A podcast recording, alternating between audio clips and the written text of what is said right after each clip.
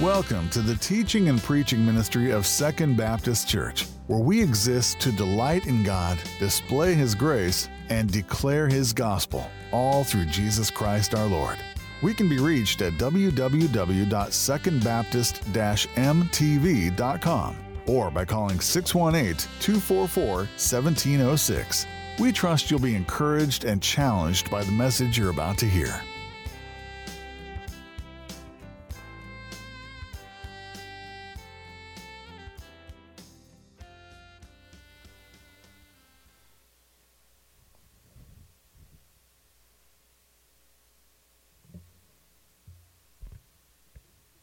Pray with me? Father, we want to, in these next moments, turn our hearts' attention toward you and to your word. And we recognize, Lord, that we need the Spirit's help in order to do that. And so we ask for your Spirit now to come in these moments and to attend to the preaching of your word. Would you incline our hearts to hear? May we receive uh, the word this morning as truth, as life giving, Lord. Would you work in a powerful way this morning, writing these truths onto our hearts, opening our eyes to behold more of your glory and of who you've made us to be, and the life that you intend for us to live, to live wisely in these evil days. We ask in Jesus' name. Amen. Amen. Well, if you, if you haven't already, please open your Bibles to Ecclesiastes chapter 4. We'll be looking at all of chapter 4 this morning. We are continuing our series through Ecclesiastes. I wonder, what is your favorite book of the Bible? What is your favorite book? Perhaps for you, musician, you poet, emotive types, maybe it's the book of Psalms. Maybe for you, type A, personality, list makers, it's the book of Proverbs. How about you Calvinists? Well, it'd be Romans, right? Maybe Ephesians. And you conspiracy theorists, it's definitely Revelation, right? it's a joke, okay? But I wonder what your favorite book would be. And, and I wonder if anyone would say, the book of Ecclesiastes. Because that would be weird, right? I came across this article in Christianity Today written by J.I. Packer, who died just this last year, author of Knowing God. He writes this He says, Christians like to quiz each other about their favorite book in the Bible. Finding out how people experience Scripture is a natural interest to us. When asked which Bible book is my favorite, I say Ecclesiastes. Should people raise their eyebrows and ask why, I say the preacher is a realist about the many ways in which this world gives us a rough ride. But while temperamentally inclined to pessimism and cynicism, I think he was kept from falling into either of those craters of despair by a strong theology of joy. You have a strong theology of joy? Packer goes on to say, Looking back to my late teens conversion, I see myself as having received from Ecclesiastes wisdom that I needed badly.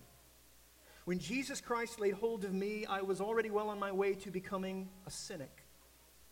Cynics, he says, are people who have grown skeptical about the goodness of life, feeling disillusioned, discouraged, and hurt by their experience of life. Their pain pride forbids them to think that others might be wiser and doing better than they themselves have done.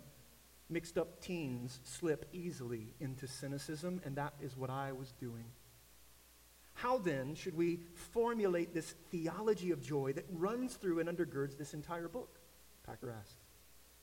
He says, it is by recognizing the potential for joy in everyday activities and relationships.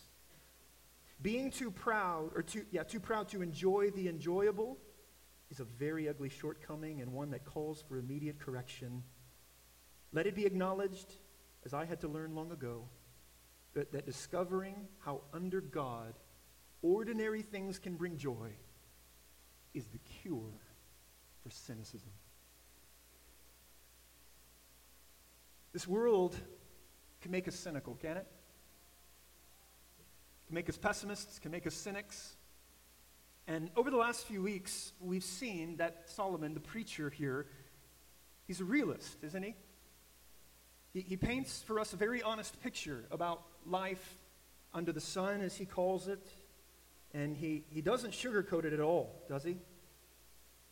No, he's a, he's a realist. He's very honest. And he's honest that life here in this world is hard, it's frustrating, vanity of vanities. And perhaps as this wiser older sage now is looking back on his life, Solomon, he's giving us here wisdom based on his own life experiences, based on his observations about life in this fallen world. But what we've seen as a result of his life experiences is that far from making him cynical, far from making him a pessimist, depressed, biblical equivalent to an Eeyore, right? What we've seen is that actually Solomon is a man of deep joy. In fact, right alongside this theme of vanity in life is also this constant theme we've seen of joy. But Solomon, he doesn't find joy in the places we might expect. He doesn't find it in the places that this world looks to for pleasure or for joy or for meaning. No, he finds it in a relationship with God and enjoying the good gifts that God has given him. Ordinary things, as Packer says. Things we might not expect. Things like food and drink and work. Chapter 3, verse 13, we saw last week this is God's gift to man. And so this morning, we find yet another unexpected gift from God in the life he's given us here under the sun. Another gift that Solomon observes, one that perhaps many of us take for granted, one we may have little time for, some perhaps don't think we need, and one, if we're not careful, we can miss out on. And that good gift we see here is the gift of companionship. It's the gift of friendships, relationships, community. If you remember back in, in, in, Genesis chapter 2 and verse 18, God says to Adam, if you remember, he says, It is not good for man to be alone.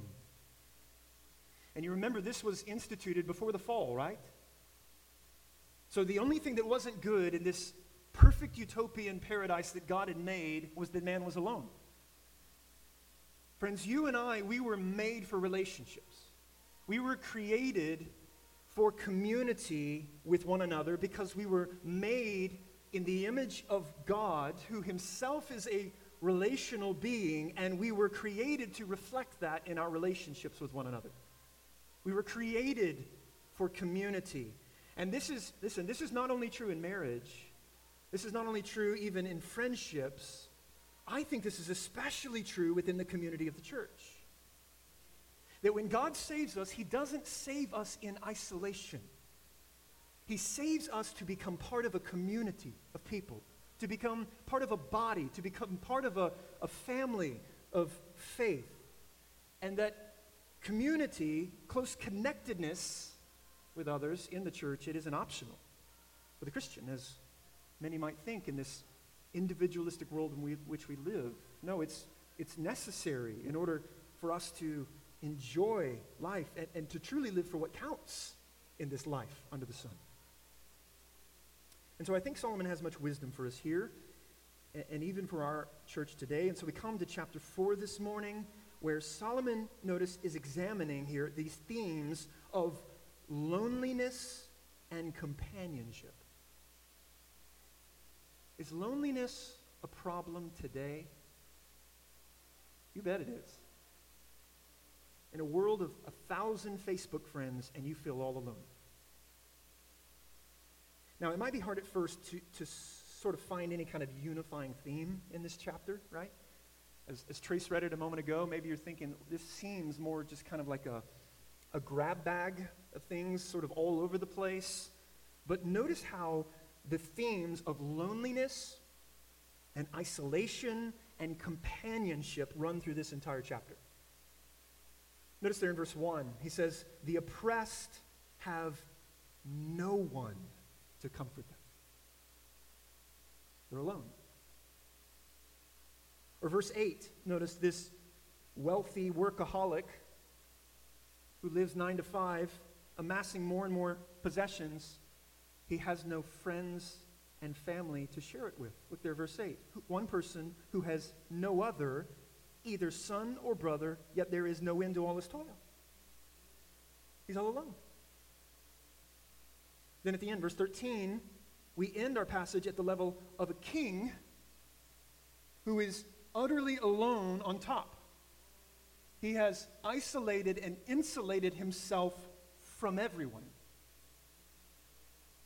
And then in verses 9 to 12, forming really the, the heart and, and soul of this passage, Solomon here, he's going to focus on the blessing and the necessity of companionship and community. So let's, let's look at this text under four headings this morning. Four observations Solomon makes here about the need for relationships, about and observing areas of life under the sun. Number one, observing oppression. Verses 1 to 3, observing oppression. Number two, observing our work. Verses 4 to 8, our work. Number three, observing loneliness. Verses 9 to 12, loneliness. And then finally, observing humility.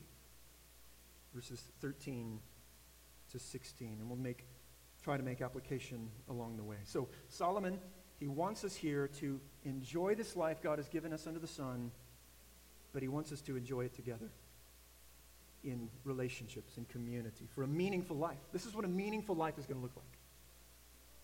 First, observing oppression. Verses 1 to 3.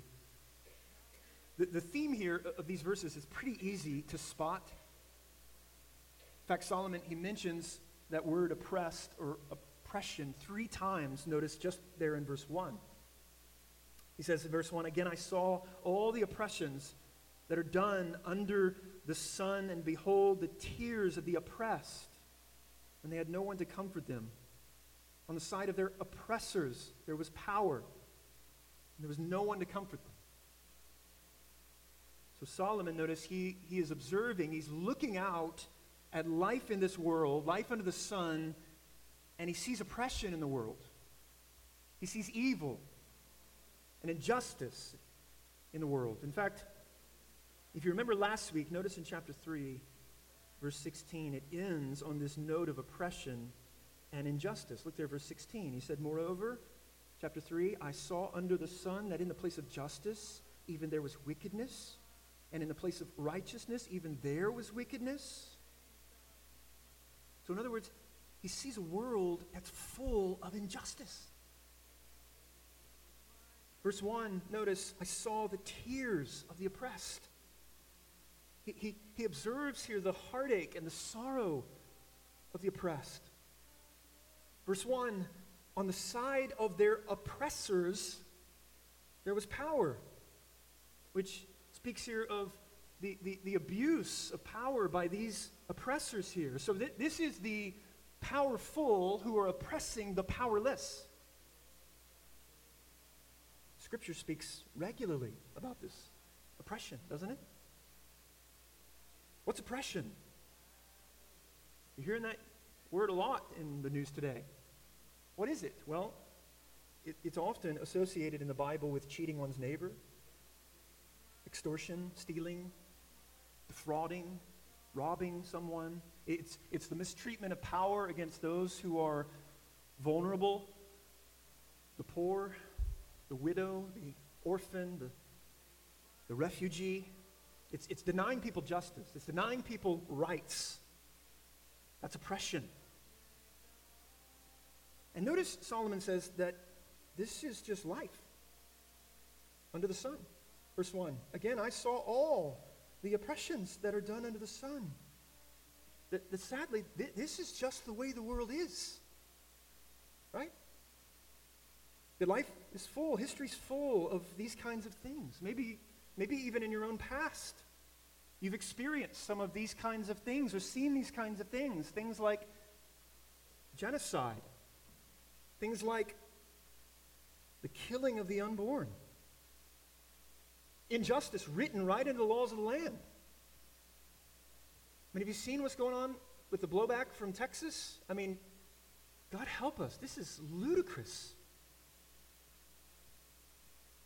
These could be things like sex trafficking, terrorist attacks, sex abuse, child abuse, physical abuse. I mean, we could go on and on. These, these are just awful, awful things under the sun. And Solomon, he isn't trying to expound on oppression and injustice in the world. No, he's simply stating it here as a matter of fact. This is just reality. This is just the way the world is. It's full of oppression, it's full of injustice. In fact, notice just how bad it is, verses 2 and 3. And I thought the dead who are already dead more fortunate than the living who are still alive. But better than both is he who has not yet been and has not seen the evil deeds that are done to the Son. In other words, it's so bad, death is preferable. Solomon says it's better to be dead than to experience it. Or, or never, he says, to have been born at all than to experience this kind of oppression and this kind of injustice. One commentator says, the happiest state of all is not even to exist in the first place. Oh my. Does that statement shock you? I mean, I, have you noticed how the Bible is just real? And it does not gloss over the tragic, horrible elements of life? No. And Solomon says it would be better for the oppressed to have never been born at all. And from one perspective, he's right, isn't he? If man's existence is only in this present life, if there is no view of eternity, if there is no view of God, if there is no view of Judgment Day, then it's better to never have been born at all. And so Solomon, he recognizes that living in this world that is full of injustice, life isn't always fair. But what's his point here? Here's his point. It isn't so much that these injustices will one day be righted in the end, although they will. They will be righted in the end. We saw it last week, chapter 3, verse 17. Judgment day is coming. There is a day when God will judge this world. And in chapter 12, even the very last verse of this book, we see Solomon says, For God will bring every deed into judgment, whether good or evil, every secret thing, he's going to bring it to judgment one day. There is judgment day coming. But that's not his point here in chapter 4. No, here's his point. It's simply that those who are being oppressed, those who are receiving injustice, are suffering alone. They're in isolation. In fact, look at there, verse 1. He says it twice. Behold the tears of the oppressed, and they had no one to comfort them. Again, verse 1. There was no one to comfort them. They're suffering alone. So, what's his point? His emphasis is they have no comforters. They have no one to comfort them. In other words, Solomon is saying isolation increases the pain of oppression. Isolation increases the pain of oppression. It's bad enough that they're oppressed. What makes it even worse is they are oppressed and suffering all alone. They have no one to speak for them. They have no one to advocate for them. They have no one to support them and to comfort them. No, they're completely alone. James chapter 1, verse 27. James says of the, of the people of God, he says, religion that is pure and undefiled before God the Father. Real faith, True religion is to visit orphans and widows in their affliction, in their oppression. In other words, we should be doing what Jesus says in Matthew 25.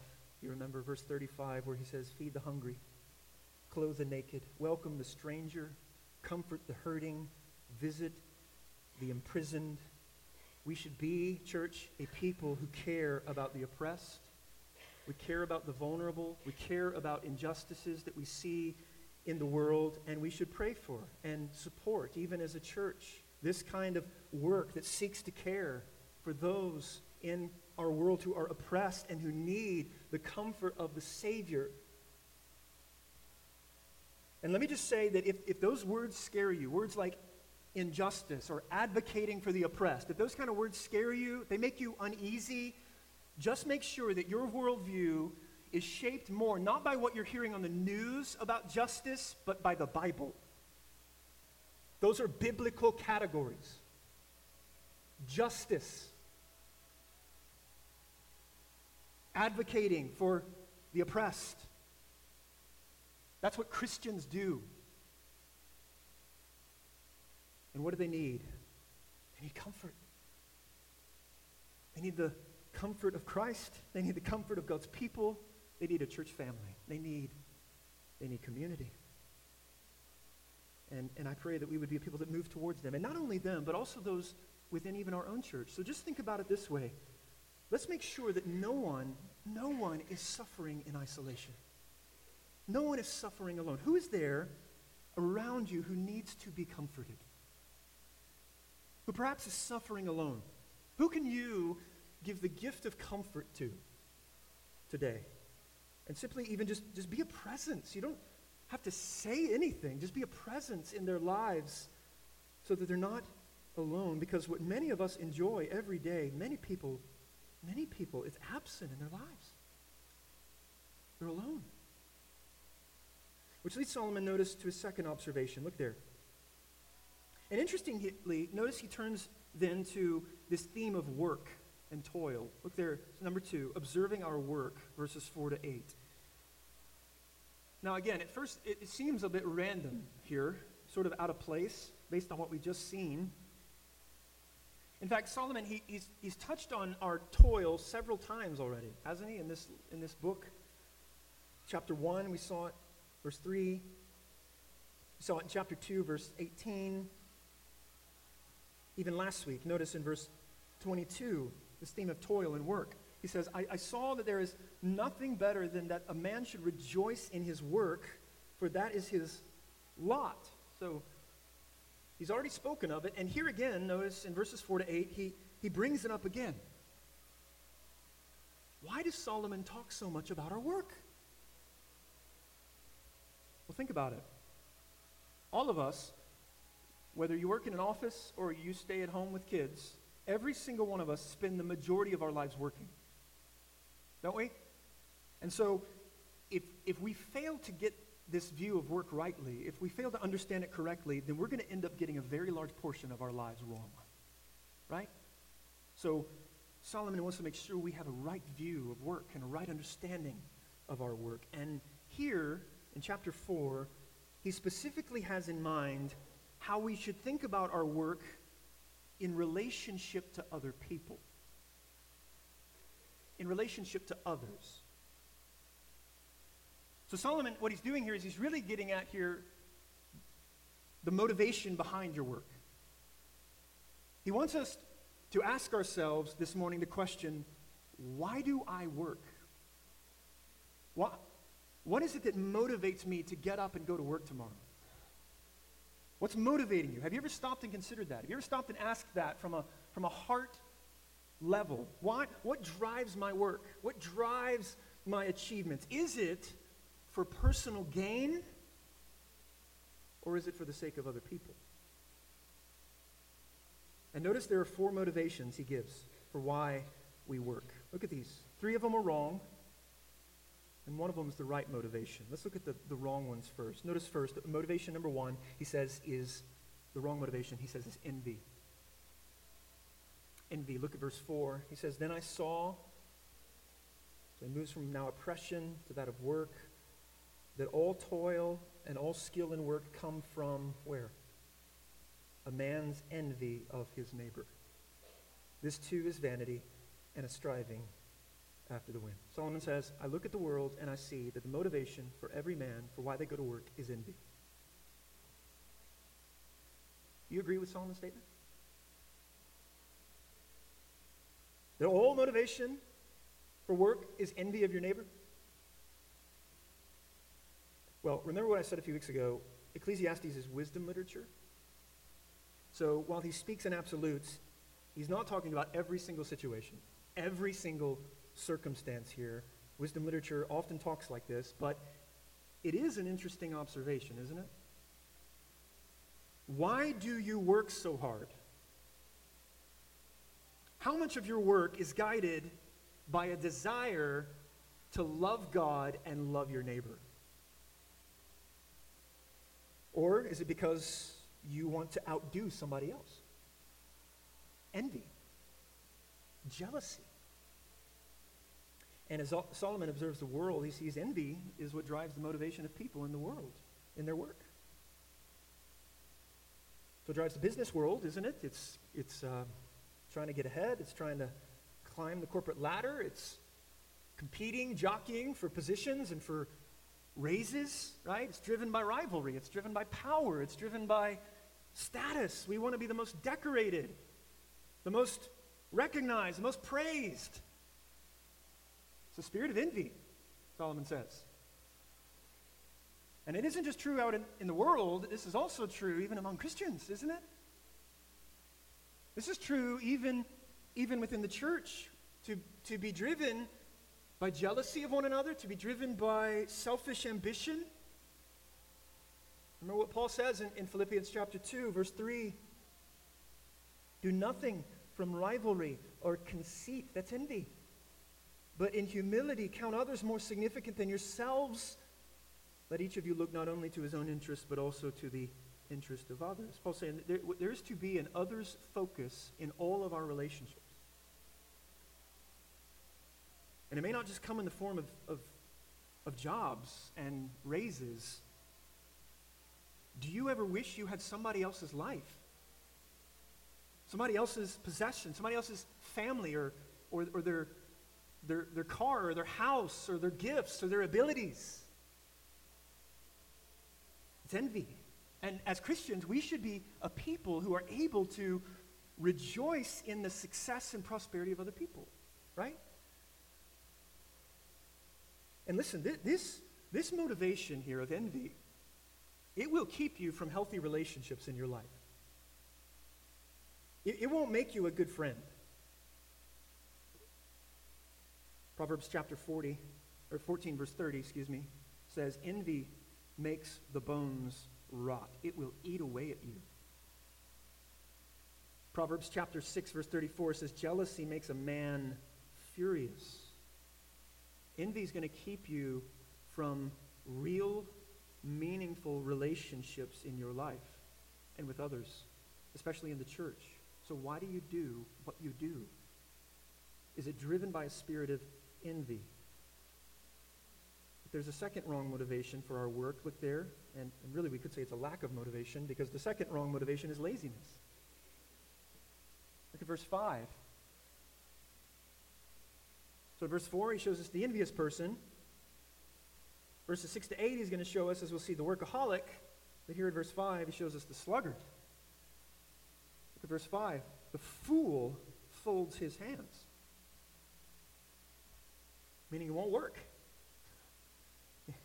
This guy isn't motivated at all. He's, he's lazy.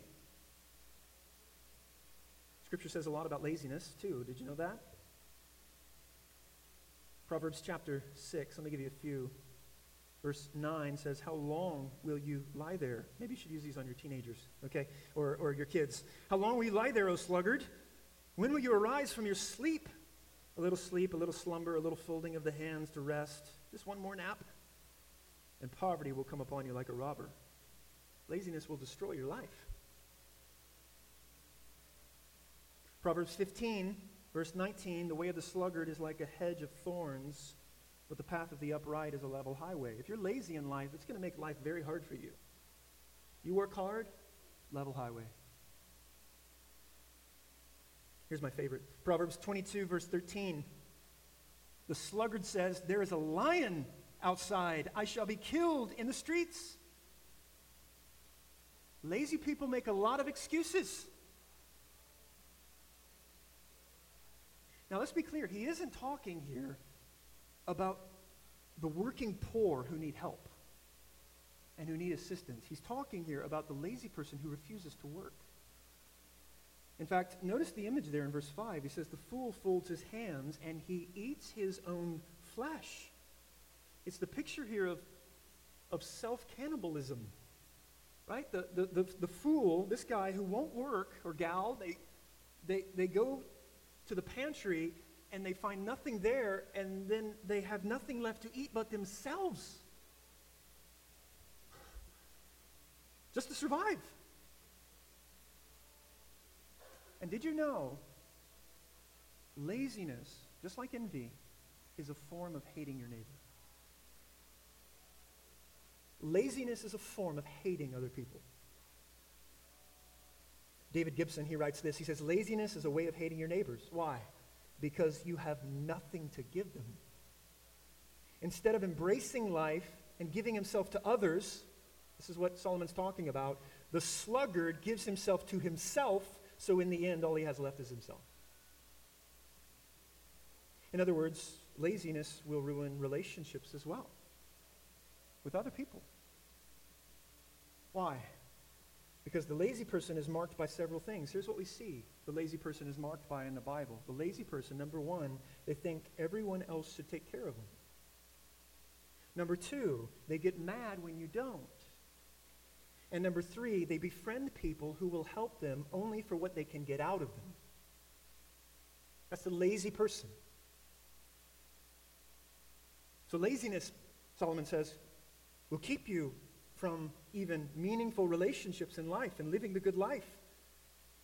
Healthy relationships. But that's, that's not the only motivation. Look, there's one more wrong one before we look at the healthy one.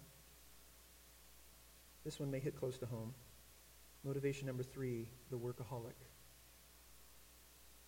The workaholic, or we could say greed. Look at verse 6. Better a handful of quietness Talk about that in a moment.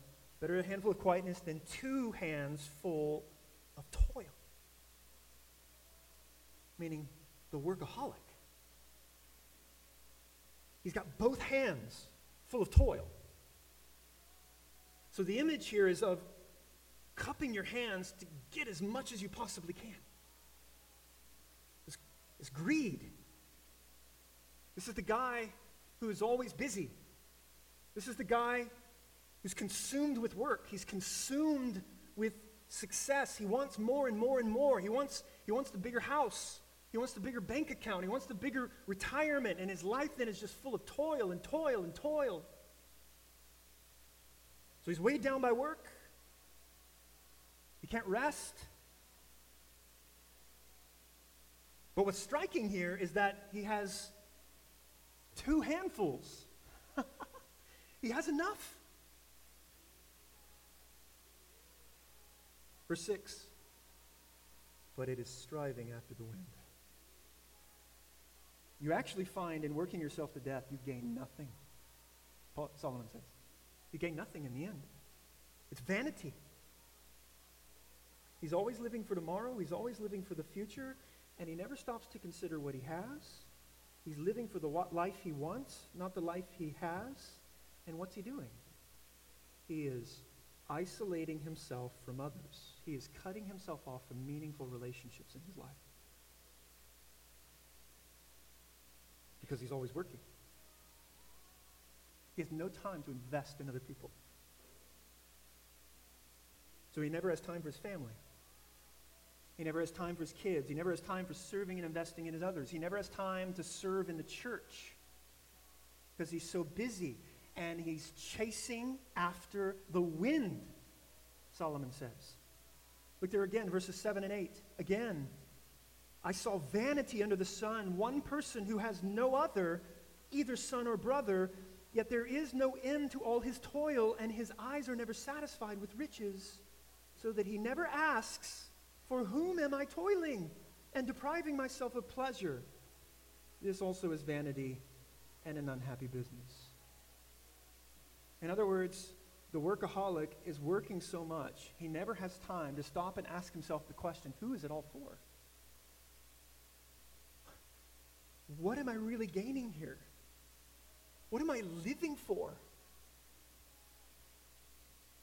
Verse 8 For whom am I toiling? Verse 8 This person has no other, either son or brother. He has nobody to share it with, he's alone. And Solomon says this kind of life, it's vanity. It will add nothing to the meaning of your life. So let me speak to the men in the room for a moment. I know ladies can be workaholics too, but let me speak to the men. You may say, man, we may say it's all to provide for our families. But what does it matter if you don't have time to invest in your children? To invest in relationships with other people? To invest in your wife? What does it matter if you're so busy you can't even serve the church? and invest in the kingdom, what does it matter? Money, possessions, things you work for, it means nothing in the end if you have nobody to share it with. Listen, no one ever says on their deathbed, I wish I had spent more time in the office. I wish I had made more money. I wish I'd spent more time with my children. I wish I'd served the people of God more. Relationships are more important than achievements. So, what are you working for? Which leads us to the right motivation. Motivation number four contentment. Contentment. Look there, verse 6. Better, so here's the better life. Here's the good life. Here's the way to live, Solomon says. Better is a handful of quietness than two handsful of toil and a striving after wind. I think a good synonym for quietness there is contentment. This is the person who is content with what they have. Rather than always striving for more, they're satisfied. Verse 6 Better is a handful of quietness. So this isn't two handfuls wanting more and more. This, this is one handful of quietness, saying, it's enough. This is enough. I, I'm going to work only for what's enough, with a view toward other people. And Solomon says, that is the meaningful life. That's the purposeful life. So the, the person is content with the life God has given them. This isn't the American dream. yes, they work hard, but they don't demand more. They're, they, are, they are content. Friend, have we learned how to be content? Have we learned to be content in life with what God has given us, or are you always wanting more? And, and I just want to say to you that this contentment, it can only be found in God alone. It can't be found in achievements and in positions and money. If you remember Paul in Philippians chapter 4, he's speaking from prison. And he says in verse 11, I have learned in whatever situation to be content. First Timothy, he says this, 1 Timothy 6, Now there is great gain in godliness with contentment, for we brought nothing into the world, and we can take nothing out of the world. But if we have food and clothing, sounds awful like Solomon, with these we will be content. So Paul's joy, it came from, from knowing Christ. Jesus was his life, and he learned the value of being content. Are you content with the life God has given you? The Puritan uh, Jeremiah Burroughs, in his book, the, the Rare Jewel of Christian Contentment, here's what he says. He says, We learn to find contentment, here's how, by way of subtraction rather than addition. That's good. By way of subtraction getting stuff out than by way of addition. He says the Christian has another way to be content.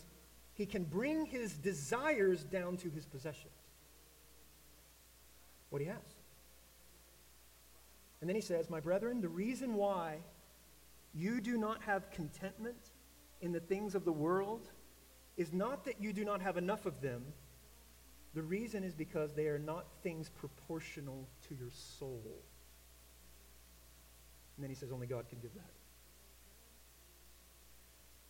And beloved, discontentment in our lives, it's because we aren't, we aren't truly satisfied in God, and it will keep you from investing in others. It will keep you from meaningful relationships. You're always trying to get rather than give. That's the motivation for our work. It's a love for God and a love for others. You've got one hand to give. Third observation loneliness. Look there, verses 9 to 12. This is really the, the heart and soul of this chapter. Look what he says there.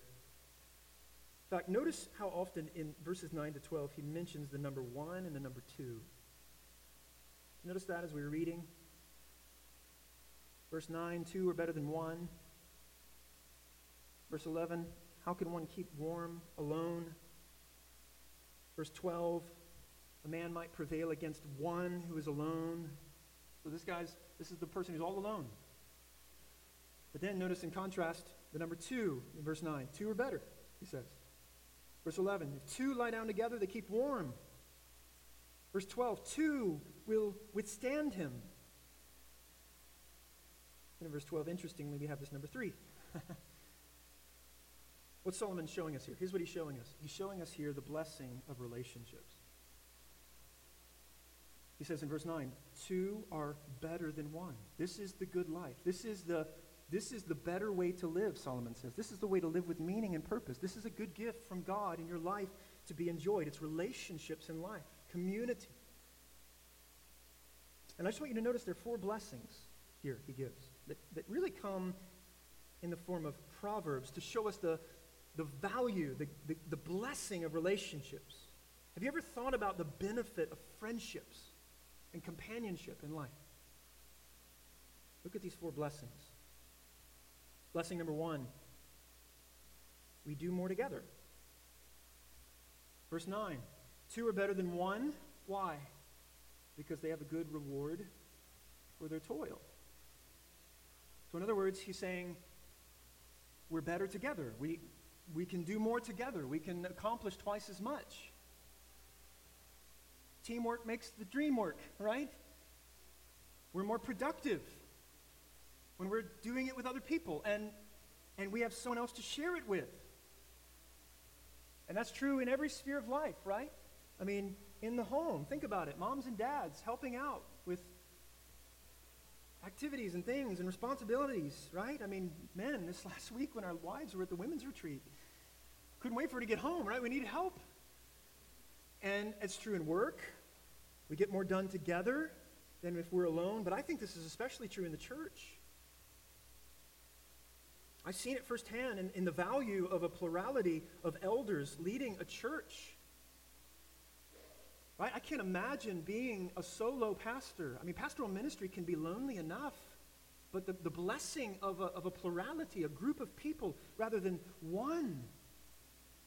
But I, I think it's recognized in the church as well at large when we think about how God has made us as different members, different parts. We all have various gifts, and so we can't say we don't need each other, right? 1 Corinthians chapter 12. We all have to do our part. We all have to contribute. And Paul says that's when the church is going to be healthy. That is when the churches grow. We do more together. Blessing number two, we help each other when we fall.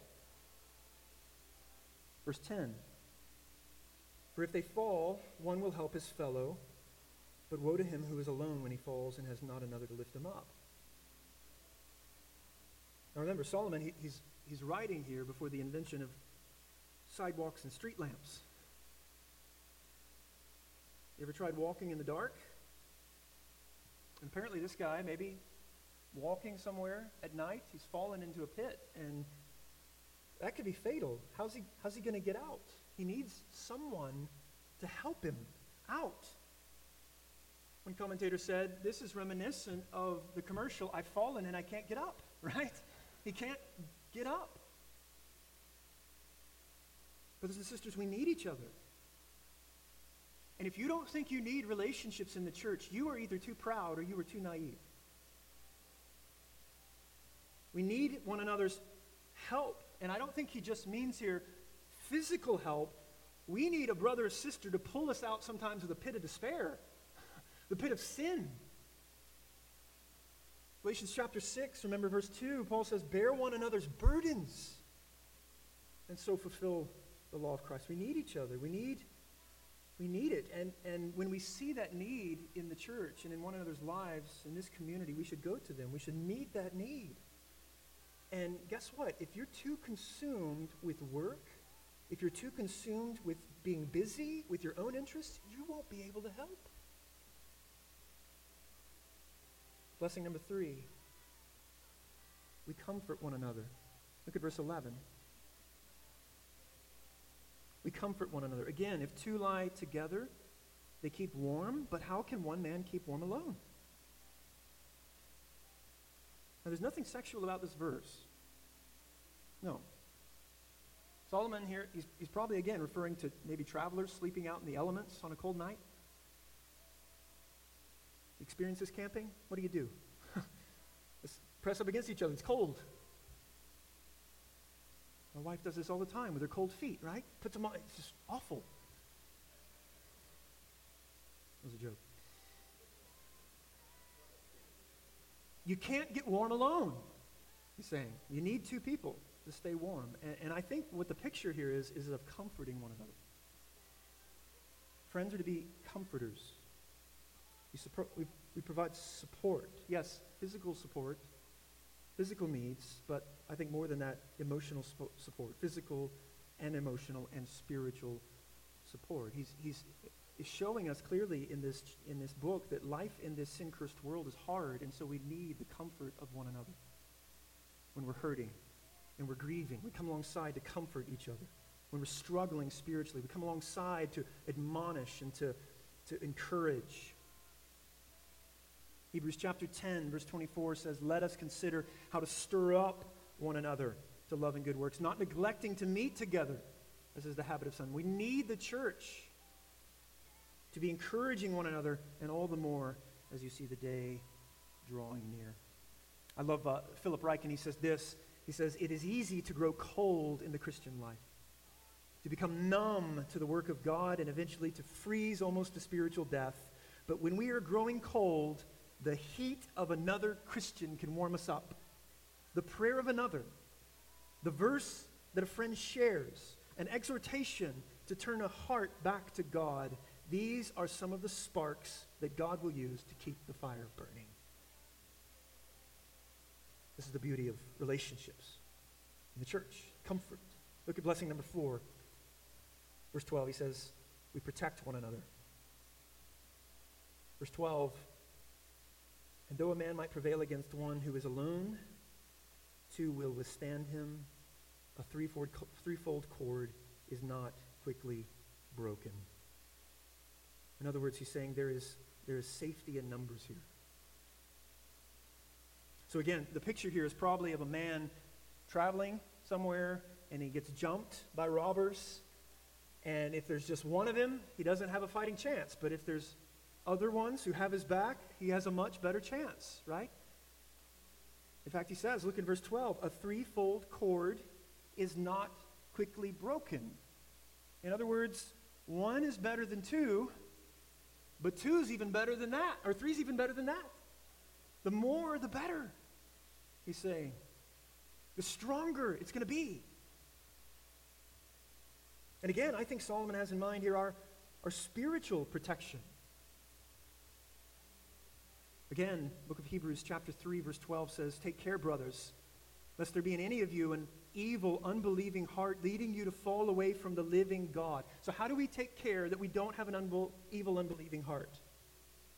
He says, "But exhort one another every day as long as it is called today, that none of you may be hardened by the deceitfulness of sin. In other words, one of the ways he says that we protect one another in close relationships is by exhorting one another.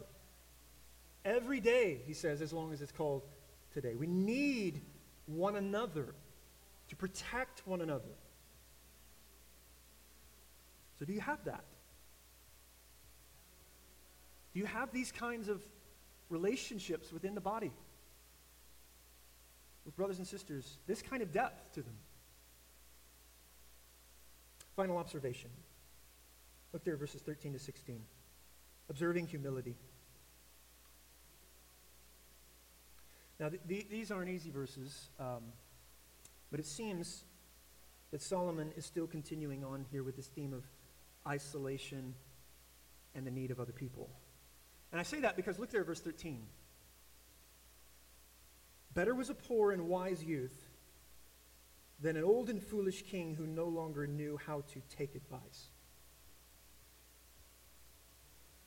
In other words, he's going to describe here someone who has isolated themselves from advice and wisdom of other people. They're alone, and they need others. They, they need the, the wise counsel of other people. In fact, they, well, here's what they need they need humility. So look at verse 13. He goes, he goes straight to the top, right? The king. He began with the isolation of the oppressed, and now he goes all the way to the level of a king. And look at the story. Verse 13 Better was a wise and poor and wise youth. So another better statement. Here's a better way to live. Better was a poor and wise youth than an old and foolish king who no longer knew how to take advice. For he went from prison to the throne, this young king. Though in his own kingdom he had been poor, I saw all the living who move about under the sun, along with the youth who was to stand in the king's place. There was no end of all the people, all of whom he led, yet those who come later will not rejoice in him. Surely this also is vanity and striving after wind. So it's the tale of two kings. The first, notice he says, there's this old foolish king who no longer takes advice. This is a bad leader, by the way.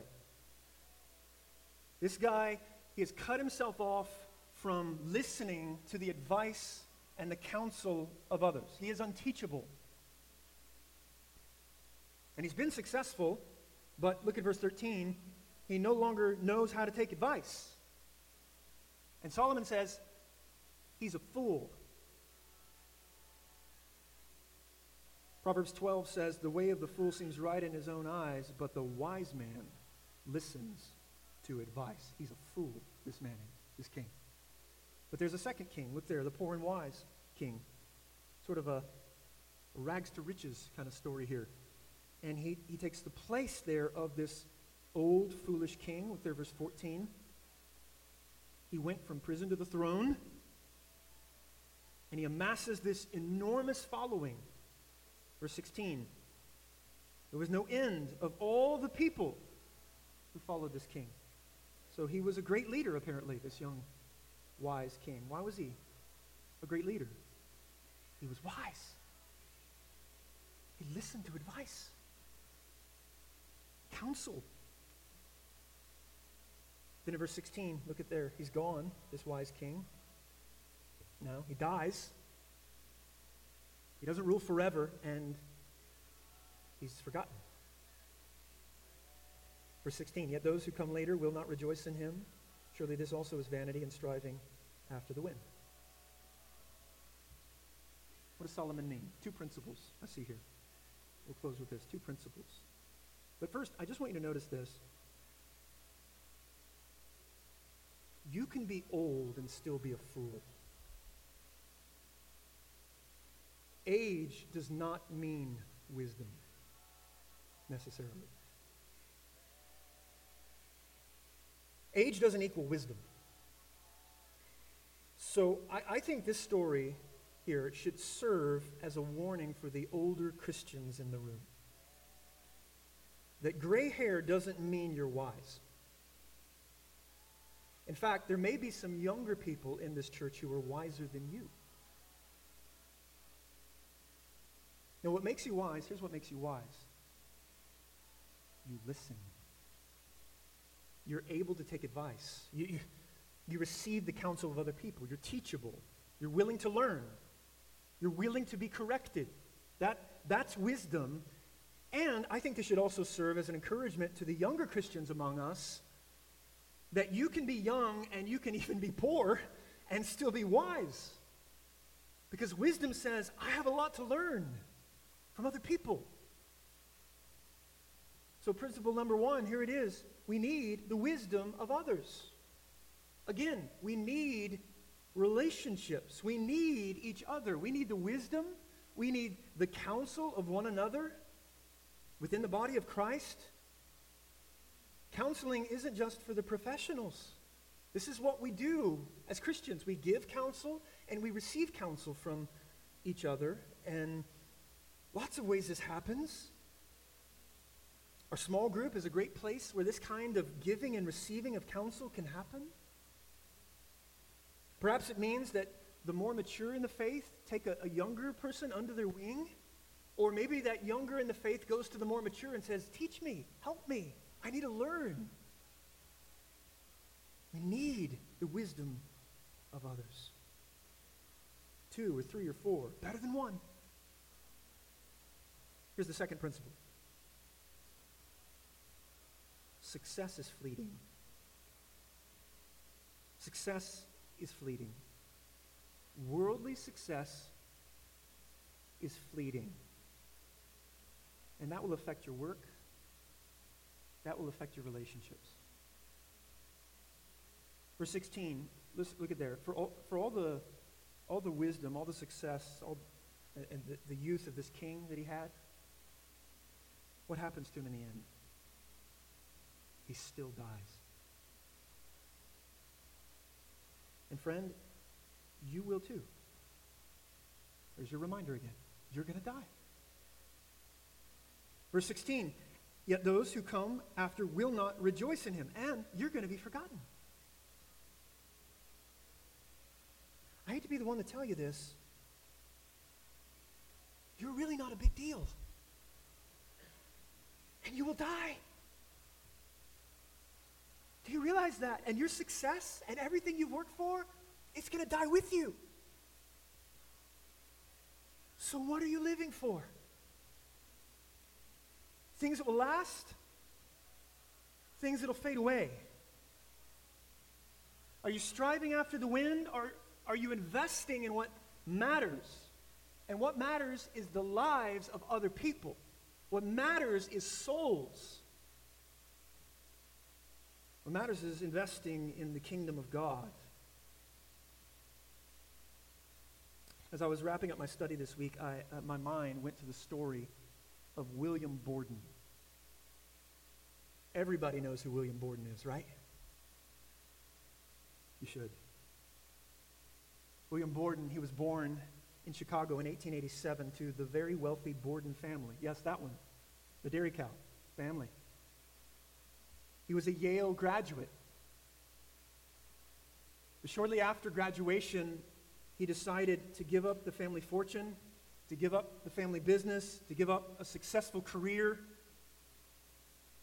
and become a missionary in China among an unreached Muslim people group. And on the way there to China, only four months after that, he contracted spinal meningitis and he died at the age of 27 never reaching China. Now, what would you say? What would the world say about Borden's life? Wasted. Fact, here's what's engraved on his tombstone. Here lies William Borden. Apart from Christ, there is no explanation for such a life. Ha. Apart from Christ, there is no explanation for such a life. And, brothers and sisters, I pray that that would be true of us. I pray that we would be a church that lives for what matters, that we would live our lives, that we would spend our lives investing in others so that other people hear the grace that is found only in Jesus Christ. We would be pouring our lives out for the good of those around us. As Christ did for us, who was equal with God, as we saw, and yet he made himself nothing. He took the form of a servant. He considered others more significant than himself. He was a friend of sinners. He was a comfort to the outcast and the broken. May we live with that sort of selflessness for the good of others, and may we glory in our Savior, who is our greatest treasure. This is the good life. This is the life Solomon's talking about. Live for what matters. Let's pray.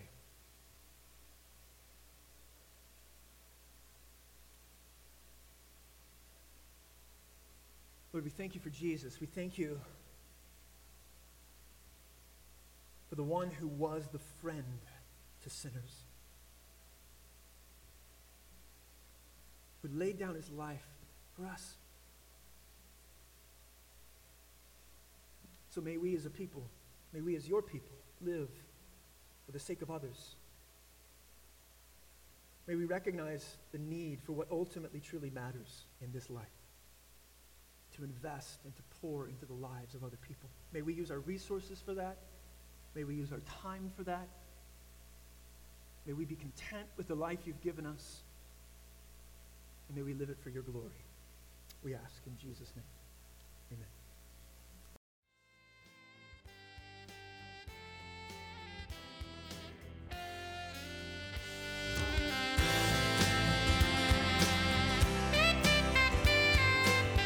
We trust you were encouraged by the message you heard. For more information about our church, visit us online at www.secondbaptist-mtv.com or call us at 618 244 1706. And thank you for listening.